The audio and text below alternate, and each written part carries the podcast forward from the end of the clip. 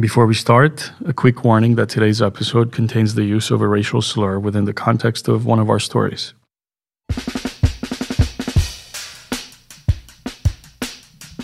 From the USC Viterbi School of Engineering in Los Angeles, This is Escape Velocity. I'm Dr. Brandy Jones. and I'm Daniel Druhora. Usually, when we think about escape velocity, it's something about rockets. 10, 9, ignition sequence starts. 6, 5, 25,000 miles an hour. That's how fast a rocket needs to go to break free of Earth's gravity.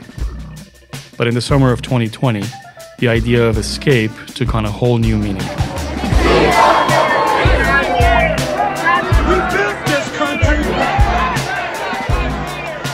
How to escape the influence of something as powerful and invisible as gravity. The Do you think there's systemic racism? systematic racial And how- issues. In these next few episodes, we will explore the intersection of race, academia, and STEM. Today's episode the stories of two pastors' kids from the Midwest who found their way to the City of Angels, the only two black professors to receive tenure in the 115 year history of the USC Viterbi School of Engineering. We start off with Professor Timothy Pinkston, electrical engineer, expert in computer architecture, the USC Viterbi Vice Dean for Faculty Affairs. We met him in his home in View Park, a historic black neighborhood in South LA. Well, that's not an accident. He used to live in Santa Monica. He got tired of being viewed with suspicion by his neighbors, so he moved to View Park.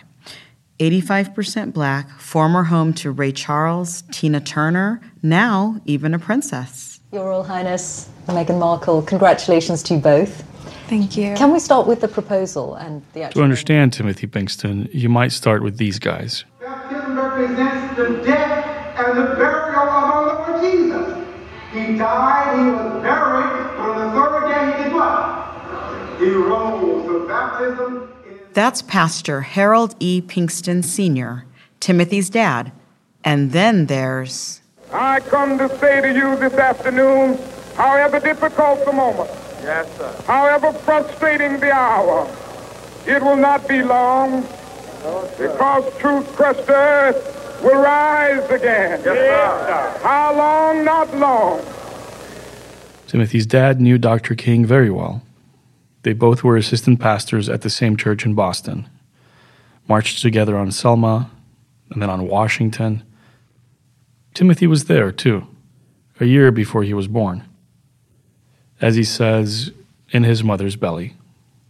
from the beginning, things were challenging for Timothy's family.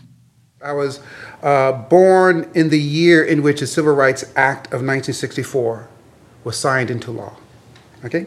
And although I was just a newborn babe in arms and unaware of racism, obviously, my parents feared for our family's lives uh, in the uh, mountainside New Jersey neighborhood in which we lived, uh, being the only black residents, surrounded by uh, neighbors who, some of which were overt members of the KKK. At age four, Timothy's walking with his parents to kindergarten, and he notices something this strange 10 foot mile long wall. My first awareness of racism occurred when my parents explained to me, as a young uh, child, what was behind the 10 foot walls, uh, 10 foot walled premises that I walked past going and coming uh, to school every day eh, while I was in kindergarten, first grade, in Philadelphia, where we had moved to. Behind the walls is the 43 acre campus of Girard College, a private, white only boarding school created by Stephen Girard, one of the four richest men in American history. The school was still segregated in 1968, 14 years after Brown versus Board of Education. Seeing this 10 foot wall building, which I was not permitted to even look into or even have access to, was my first, you know, I guess, uh, becoming aware, realization of the, uh, the stripping away of, of access and opportunity for persons like me, um, black people, um, uh, that sys- a systematic racism that I, you know, first came, came into contact with. Soon after, Timothy's family moves to rural Ohio. To be clear, they are the only black family in their town. hostile neighbors on both sides, one proudly displayed on his front door no niggers, spics, or Jews allowed. At age six, his parents gave him the talk how he should behave and interact with white people. And so my parents did not want their children, so I'm the youngest of four, to get lynched. It was a very real possibility in rural, America, rural central uh, Ohio. And so growing up, I understood that there are these kinds of viewpoints out there that could be detrimental to my life if I didn't, you know, remain conscious about it in my interactions with people. They said, you know, you should never, uh, in interacting with uh, adult white people, uh, never refer to them by their first name. You know, always be very polite. Um, don't come across uh, in a way that they might might take your confidence or your self assuredness as being I'll just say the word uppity, uh, as being something that they don't expect you should be able to act this way uh, in their presence. So the talk is about being cautious, but not being overly cautious to the point of cowardly. And that's the key. You want to disarm, uh, you want to um, de escalate, you want to uh, not cause, or actually, you want to mitigate racial tensions but at the same time, not lose your own self dignity and respect. This way of thinking about the world and oneself was ingrained in Timothy's DNA for the rest of his life. In my interactions with faculty, students, staff, people outside of USC, I'm very conscious of the fact that I'm a black man and that people um, may um, view me in a way that, uh, you know, stereotype me, uh, perhaps again, from the prejudices that they may have or their you know stereotypes that I uh, you know might be a threat to them. Uh, and and so when I'm walking down the street, uh, you know, passing by, you know, let's say at, on campus or anywhere, uh, passing by you know white women or you know white people, I go out of my way to come across non-threatening you know, being extra polite and kind, uh, or you know, perhaps looking away, or. But I am conscious of of how I might be perceived, um, which which is a burden. It's a burden that that I, I carry every day as a black man. After two years as the only black family in a more affluent white school district, the lines are redrawn to remove them. Timothy and his siblings must now go miles further away. They're always the last to exit the bus. Then in high school, 1980, he leads a boycott of the black players from the football team. He and his brother and other black athletes are denied the chance to start, even though they outplay their white peers in practice. The story made the news and was covered in the local Delaware Gazette. Soon after, the coach got fired. In college, at The Ohio State, Timothy saw more effects of systemic racism. Um, I went to Ohio State University in 1981 um, and studied you know, engineering, electrical engineering. And I saw the systemic racism in the effects of it, let's say, in the success or lack thereof of my fellow African Americans who and minority students who were in my class. You know, I of I was I believe, the only African American, I believe the only minority who graduated in my class, you know, on time, out of dozens who who uh, who joined me in, in that first year. So again, Timothy fights back. At Ohio State, he creates a new student group, the Rome Retention Honorary Organization, to help underrepresented students prepare for engineering courses. At Stanford, as the president of the Black Graduate Student Association, he builds a coalition of student groups to successfully lobby for a multicultural theme house, a safe place for graduate students during a time when racial tension at Stanford made national news. Now in 1992, Rodney King is beaten by the LAPD. The LA uprising erupts soon after. In 1968, Martin Luther King, Timothy's father's friend, is assassinated, leading to the 1968 riots. Both moments are big turning points for Timothy's family. Here's how he tells it. I, I joined USC in 1993, the fall of 1993, after graduating from Stanford and then having a short postdoc there at Stanford.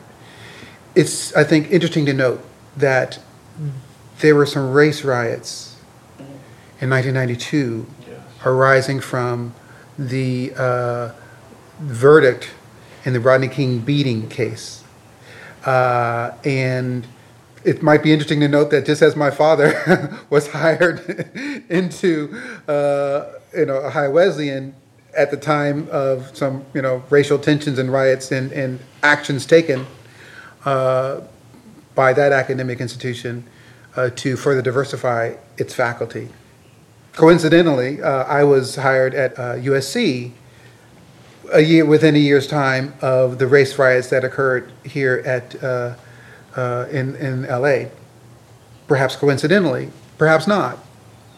Timothy became the first African American tenure track faculty in USC Viterbi history. Now, his father's university in Ohio, Ohio Wesleyan, produced Branch Rickey, the baseball executive who helped Jackie Robinson integrate Major League Baseball. This is truly an historic day here in Jersey City. A 27-year-old Negro named Jackie Robinson is playing his first game for the Montreal Royals, the Dodger Farm Club. Robinson steps to the plate. Here's the pitch. Swing a long drive into deep left field. It might be home run, Jackie Robinson. Timothy's not a huge baseball fan, but he can't help but feel some connection with Jackie Robinson. One that I certainly faced, which I'll gladly and you know I'm, I'm not ashamed to say is the Jackie Robinson syndrome, where you're the first and you realize if I don't succeed, maybe that destroys it for everybody else who comes behind me. But there's a burden to being the first, right? There's the whole idea of token licensing, which Timothy says USC is not immune to. This idea that hey, we've done our diversity hire, we've checked that box. Now let's go hire who we really want. There's also the service tax, or as Timothy puts it, black tax. That's something that came up in both of our stories. I mean, it's pretty simple. When you've only got one black person or just a few women, a lot more service is going to be asked of them. Join this committee, speak at this event. We need a diverse face for this or that. You're doing all of this extra work for the greater good, and it's not taken into account. It's not valued for promotion purposes. It's a burden, a burden that's placed on a person that's not placed on the majority. And then there's the Timothy Pinkston that exists in Olin Hall, the Vice Dean of Faculty Affairs, the George Pfleger Chair in Electrical and Computer Engineering. But all of that changes when he leaves campus and crosses Exposition Boulevard. I have experienced multiple times while at USC as a tenured full professor, member of the dean's office. I would say harassed and terrorized by the police uh, by being, you know, stopped for nothing other than driving while black. Two years ago, Timothy's at this dinner. He's part of this USC honorary degree committee, and they're honoring Charlie Beck, then the LAPD chief. It's a fancy dinner on the USC campus. That evening, as I'm leaving campus around 8:30, 9 o'clock, from that degree, honorary degree banquet, where the chief of police of LA was being honored, I'm driving a nice car, Tesla, uh, leaving uh, campus on exiting, uh, I guess, gate six onto Exposition Boulevard, and uh, so I can make a left turn onto Vermont to come here to my home. And there's a police car that's in the far right lane. The police officer follows Timothy immediately. The LAPD car continues to follow without flashing lights for several turns. So I, I pull into a driver a driveway to allow him to pass me. He doesn't pass me, he stops behind me, blocking me now into the park driveway. at this point, I'm, I realize, okay, this is one of those instances. For some reason, this person's curious about me. I don't know why. Uh, and I'm sitting there in my car, and within a few minutes, the policeman comes knocking on my window with his partner, you know, with his hand on his gun, and I pulled down my window, and he asked me, "What, what are you doing?" I, I'm now sitting here reading my emails. No, no, wh- I mean, why are we driving all crazy? Uh, I wasn't driving crazy, officer.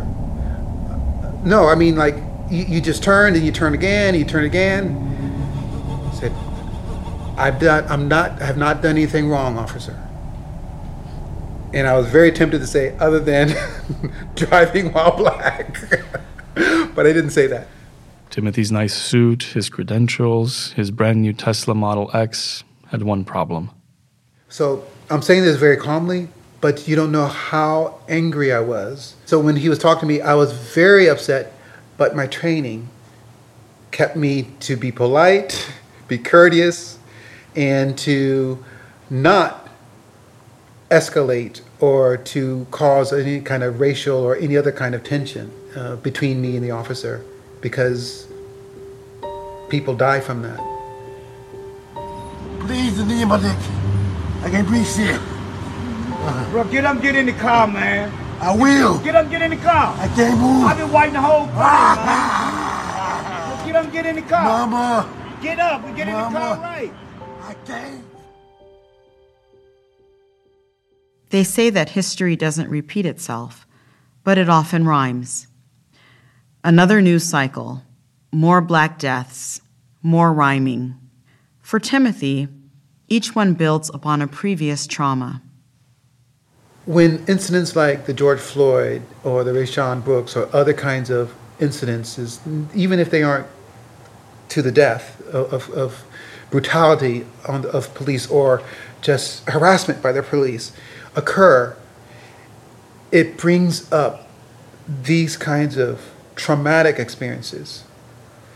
I would say it's, you know, uh, over the past few weeks, I've been going through post traumatic stress, experiencing things that you believe you're experiencing only because of your race, not because you're Timothy Pinkston and I've done something you know to deserve it, but rather because of that component of Timothy Pinkston that some other Timothy Pinkston by the same name, who happens to be a white person, may not and probably does not experience. Now, in the aftermath of George Floyd, Ahmaud Arbery, Breonna Taylor, and more recently, Rayshard Brooks, Timothy is feeling it all over again. the stress and trauma that I've been experienced does conjure thoughts in my mind of, you know, uh, protests, uh, uh, not a desire to riot to the point of, you know, looting, but uh, of pushing back, of standing up and saying, enough. And, you know, and that's what's happening all across America. It's happening at USC you know, it's happening in a lot of different neighborhoods and, and across the, the, the world. You're seeing that as well, where people are just saying, I'm tired. I'm tired of this burden,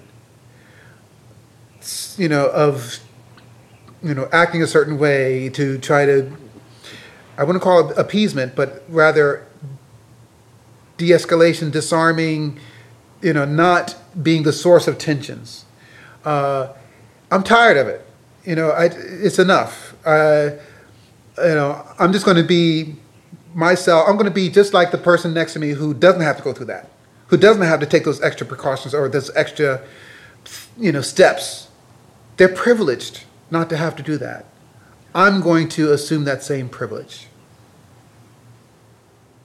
Timothy protested back in 1992 after Rodney King's brutal beating. He's trying to decide, as a leader in a top 10 engineering school, what a protest should look like for him in 2020. He's been working with his professional organizations, with his fellow faculty at USC Viterbi, but he wants to get everyone in the fight. What we saw with George Floyd and what we've seen with many other cases is an affront of all of ours values and truths and beliefs and what we hold dear. It's everyone's issue. Everyone should be protesting, or everyone should be seeking justice or a, a, a path towards making a more equitable and um, you a just society, uh, one that is not oppressive to certain others, you know, cer- certain groups, uh, whatever the group may be. It's everyone's issue. He wants USC Viterbi specifically to combat racism in this historic moment. There's plenty of resources uh, in terms of financial resources to help make a change, whether it's to hire more uh, African American or, or minority underrepresented, underrepresented minority faculty, or to provide mentoring or development of them or, or students. This funding exists or can be found. What's lacking is not the financial resources, but the human resources. What's lacking and what's, what the call to action is, is for all faculty to take this up as something that's dear and near to them. The faculty are the gatekeeper. They are the ones who can make a difference in terms of how do I make sure that my courses that I'm teaching are inclusive, that, that everybody in my class it, it feels comfortable to be able to raise their hands, ask questions, come to my office hours. But he does have a specific message for faculty, students, alumni, and staff who want to be helpful.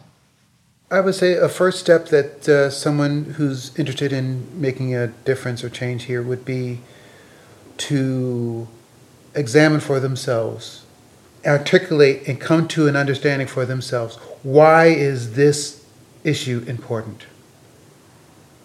Why does this matter? Why, why should I take an action? And I believe there would be an avalanche of ideas and actions that one can then do once they really understand why it's important. There's actions that can be taken within their own spheres of influence, whether that's in their own community, whether it's in their own household, where they're talking about issues with their family, whether it's within their church or synagogue or other place of worship, whether it's in you know in the place of work.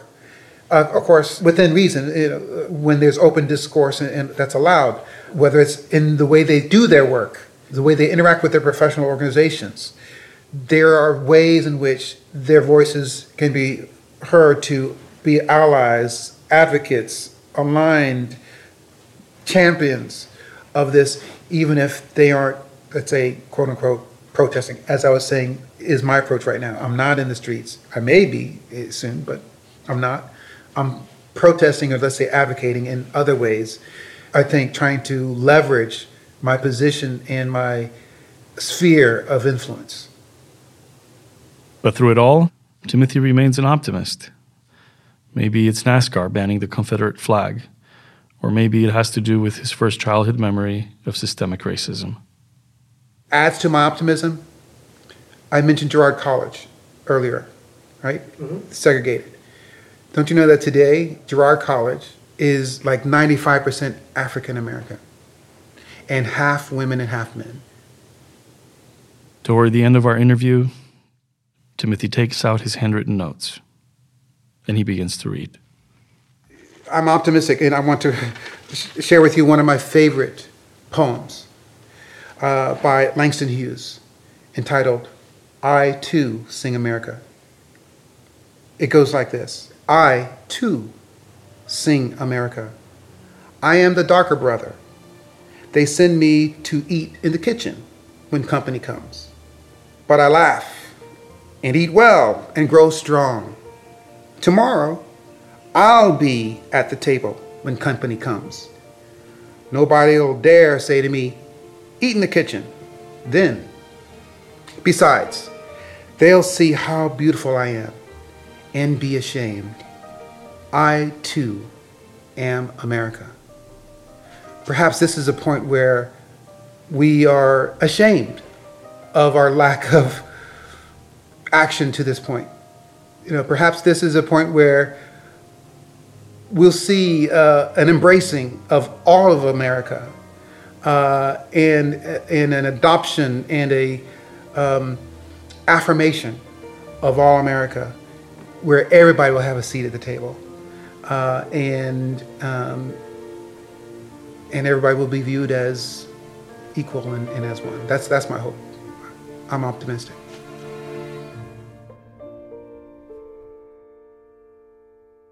Meet Professor Stacy Finley.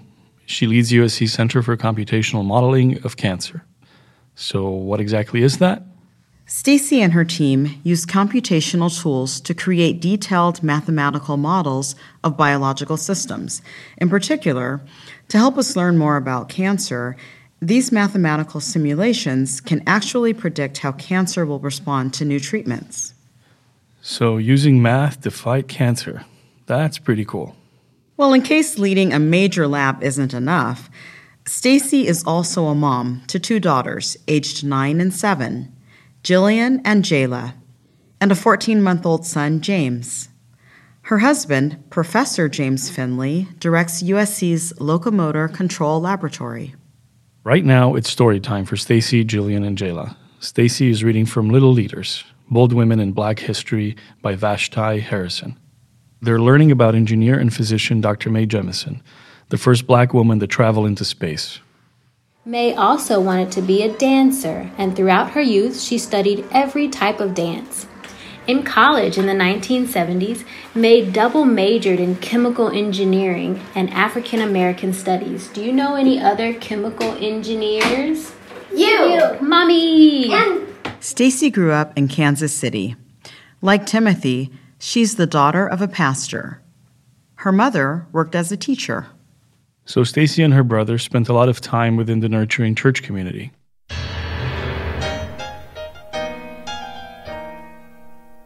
And they also had to meet the strong academic expectations that came from having a teacher for a mom. That shaped also my sense of community, seeing a lot of people who look like me at church. That's where I really gained a sense of understanding of what black people do and who they are and this cultural and social aspect of growing up in a community that looks very similar to me. And so I always felt uh, connected to my history, connected to my race, and definitely that was reflected in my church and in my family as well. Unlike Timothy, Stacy's parents didn't feel they had to have the talk with her about how to de escalate confrontations from white people and authority figures like police. Although they did have the talk with her brother, Stephen, they expected that being a young black man, he'd experience the world differently to Stacy. This talk only happened after a particular frightening ride to school. Imagine this Stacy and Stephen are in the car with their dad, a pastor a man highly respected in his community. And then those blue and red flashing lights appear in the rear view, the ever present threat of driving while black. First of all, my dad, he's an excellent driver. He never speeds. He just that he's just a really good, really good person in general. Um, but on his car, the tail light was out. And so it had been out for a couple of days. It was like the middle of the week, and we weren't able, or he wasn't able to fix it. At first, the officer lets them go with a warning to get the tail light fixed immediately. But getting same day auto repairs is easier said than done, right? Especially when you've got a busy work life, when you have kids that need to get to school on time. So the very next day, the same officer is waiting on their regular route. He sees the car and pounces pulling them over again. And that's where um, I felt very scared and nervous because it was the same place, the same police officer. He knew that he had pulled my dad over the day before.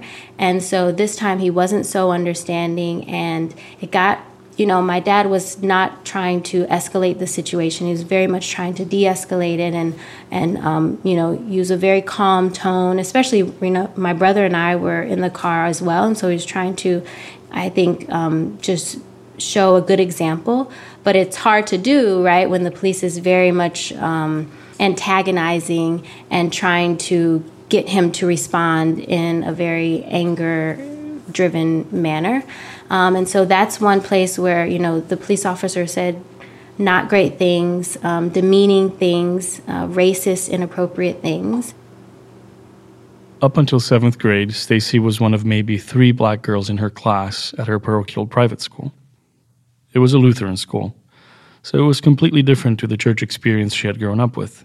She felt that in order to fit in, she needed to code switch, to make changes to the way she acted and interacted, including the way she spoke. Stacy thought that if she didn't, she might stick out like a sore thumb. You know, we talk differently um, and have more colloquial sayings um, when I'm around my family or around my church members. And I wanted to, especially um, at school, to show my teachers that I was very smart. I wanted to show my classmates that I was smart. And so I felt like I had to speak differently around them and not let my guard down too much. Naturally, Stacy gravitated toward the other two black girls in her class. Sarah and Cynthia became her closest friends, and they bonded over their shared experiences. Stacy also developed friendships outside their core group. She became well versed in navigating the interactions with her mostly white classmates. This is one of the reasons Stacy says her parents didn't feel the need to have the talk with her because she was living it, learning to manage these interactions on her own. And I would go to my parents with questions like why are we different? Why do i have like especially we had a, a swim class. So that means we have to swim every single day. And that was something that was you know i already knew how to swim but it was um, an interesting experience because when black people go swimming we have to do all of this washing of our hair, and it's really a process to get back into your normal clothes and get back into the classroom. And so it was like right in the middle of the day. I was so nervous about going, and then everyone in the class seeing my hair and then seeing how their hair was different and trying to have these conversations. And it was uh, an experience that I would probably not want to relive. At school, Stacy fell in love with science and math. She moved to a science magnet high school. It was a much more diverse environment, both in terms of students and teachers. Stacy gravitated toward the teachers the other kids found too strict, the ones whose homework was too hard. Stacy saw it as a challenge to win over the toughest teacher in school. Her algebra teacher, Mr. May, was definitely one the other students found intimidating, but he became Stacy's role model. Mr. May was very influential in me gaining more confidence and excitement about math. And I know that that played a huge role in me saying, okay, how can I do something um, or make a career out of the things that I'm good at? Uh, so that was one example where I had a really strong mentor who was also an African American male who was really helpful in me knowing my own abilities and getting more self confidence uh, in doing math. As a young black woman forging her career in chemical engineering, Stacy continued seeking out the mentors and environments that could help her flourish. She found an ideal place to explore her future path at Florida Agricultural and Mechanical University, or FAMU.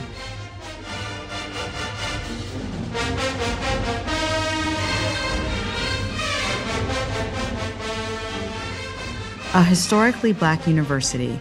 Here, Stacy qualified for a full scholarship. She also found herself in the class of Dr. Sonia Stevens. Dr. Stevens was another teacher that the other students warned her was no walk in the park. But this only made Stacy want to impress her. When I went into her classroom, she was maybe six or seven months pregnant.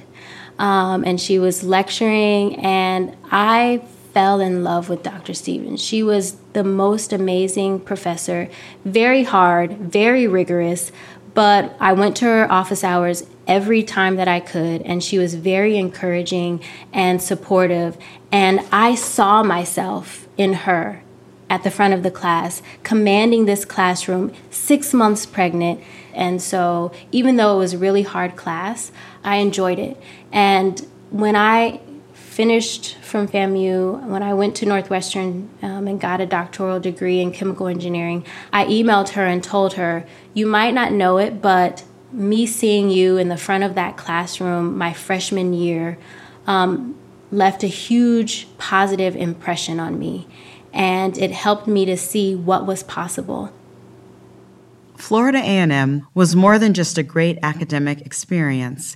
It was here where Stacy met James Finley, the love of her life. They launched their academic careers in tandem, following each other to Northwestern, then to USC, where Stacy started in 2013. But it was at the predominantly white Northwestern University where a fellow graduate student refused to work with Stacy. He hadn't heard of her previous university, and as such, he made racist assumptions about her background. He made it really clear that I couldn't join his group because he thought that I was not there to uh, contribute, but that I would only be there to take, to get answers from them and to get information from them and not to provide and, and contribute to the study group. And so, of course, I ended up, you know, making my own study group with other people who were more inviting and welcoming. But even as Stacy rose as an emerging leader in the field and became the head of her own center, she still finds herself frustrated by situations with academic peers. Many of these are implicit biases or microaggressions, which, when built up over time, can have a significant negative impact. So, for example, when I was talking to other faculty members at Northwestern, besides my advisor and other students in my class, and saying, you know, I think that I could go on and be a faculty member. I could be a principal investigator and run my own lab. And so some of the um, microaggressions were, well, do you really think that you can do that? It's like, well, why not? Why why couldn't I do that? Well, you don't have the the right background. There aren't many people who look like you. You would be like the only one in your department in terms of saying I would be the only African American faculty member in my department and that would be hard for me and maybe you don't have what it takes to persevere through that experience. So like microaggressions and biases like that is certainly something that I've experienced as an African American woman in academia. Other cases or other examples are, you know, when I go to a conference and introduce myself and someone will say, "Oh, well, whose lab are you in?" And it's, "Well, I'm in Stacy Finley's lab." For Stacy, microaggressions like these go with the territory of being black in the ivory. The assumption from her peers that she is still in training, still completing her degree, not that she is actually the leader of a major research center. Other times, academic colleagues at conferences might comment on how well and clearly she can present her science, as if this is something to be surprised by. At the surface, that seems pretty benign, but underneath it, it's more coming from a place where I didn't think that people like you could do the things that you're doing. And that's the sense that I get in many different uh, circles, in many different conferences, um, in many different meetings, that I just feel people think and they say in different ways that I'm not supposed to be here, or that they're surprised that I am here, and that it's out of the ordinary, which it is. I mean, we have to be very honest it is out of the ordinary to have an African American faculty member with tenure in engineering, right?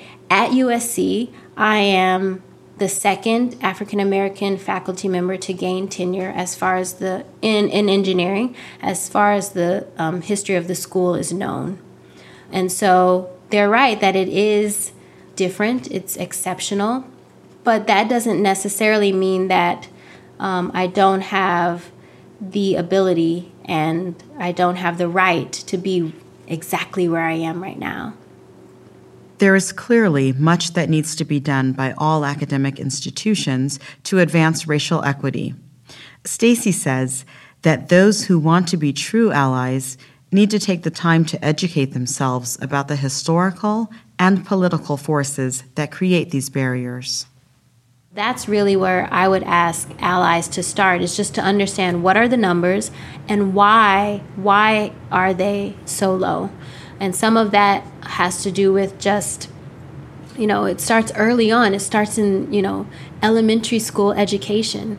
It starts uh, depending on where your family happened to live and whether it was in a good school district or a bad school district. And it's not where your family happened to live. That's also part of some of the issues with uh, the educational system in the united states is where was your family allowed to live right? And so there's this whole history that influences where we are right now. And so I think that if there are um, people who really want to support African Americans and people of color and increasing diversity in academia specifically, then we have to understand the history that um, that got us to this particular place. In the current climate, Stacy and her husband James are naturally worried about the safety of their children, particularly their 14 month old son, also called James in a world where police violence against black men is still a stark reality. They recently started to watch Ava DuVernay's series, When They See Us, about the wrongly imprisoned Central Park Five. Stacy and James couldn't bring themselves to finish the series. They could see their own son in the innocent protagonist. As such, they haven't spoken about when they might have the talk with their son to offer him advice on how he might de escalate confrontations as he gets older. At the moment, it's all too raw. It's time to go to sleep. Right now, he's the cutest that he can be, and everyone comments on how cute and adorable, and you know, his smile just lights up the whole room. But maybe in 11 years, they won't have those same sentiments. He's not going to be a cute black boy. He's going to be a boy who might seem menacing and uh, threatening to other people. And that, that is hard to swallow. And I don't see in that time frame that things will change significantly enough to where I don't have to worry about his safety and don't have to worry about him going out at night in a car, maybe being pulled over by the police, or just being where he's supposed to be in his own car.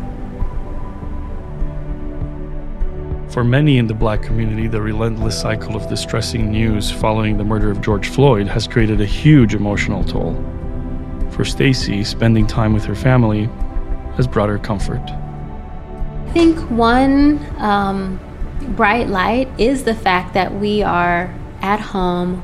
My husband and I are at home with our children, and we get to see still their innocence. We get to see that they're still very naive, that they just enjoy being around uh, each other and being around all together as a family.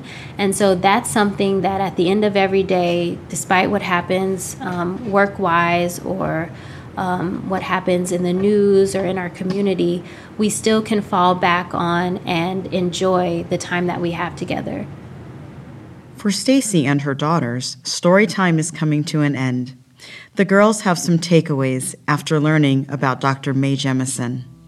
So, even today, people are still making history. Do you think that maybe when you get older, you'll be the first African American woman to do something? Yeah. You think so? What do you think that might be? Um, maybe paint something or draw something. Hmm, that'd be cool. Be an artist when I'm when I grow up. Nice. So I just want to read one more thing to you, which is the introduction to this book. It's written by the author, and it says To all the women whose stories are in this book, thank you for being leaders. Thank you for being brave. Thank you for being bold. We are grateful and we are inspired. To all the leaders yet to come, big or little, like you two girls, I cannot wait to hear your stories.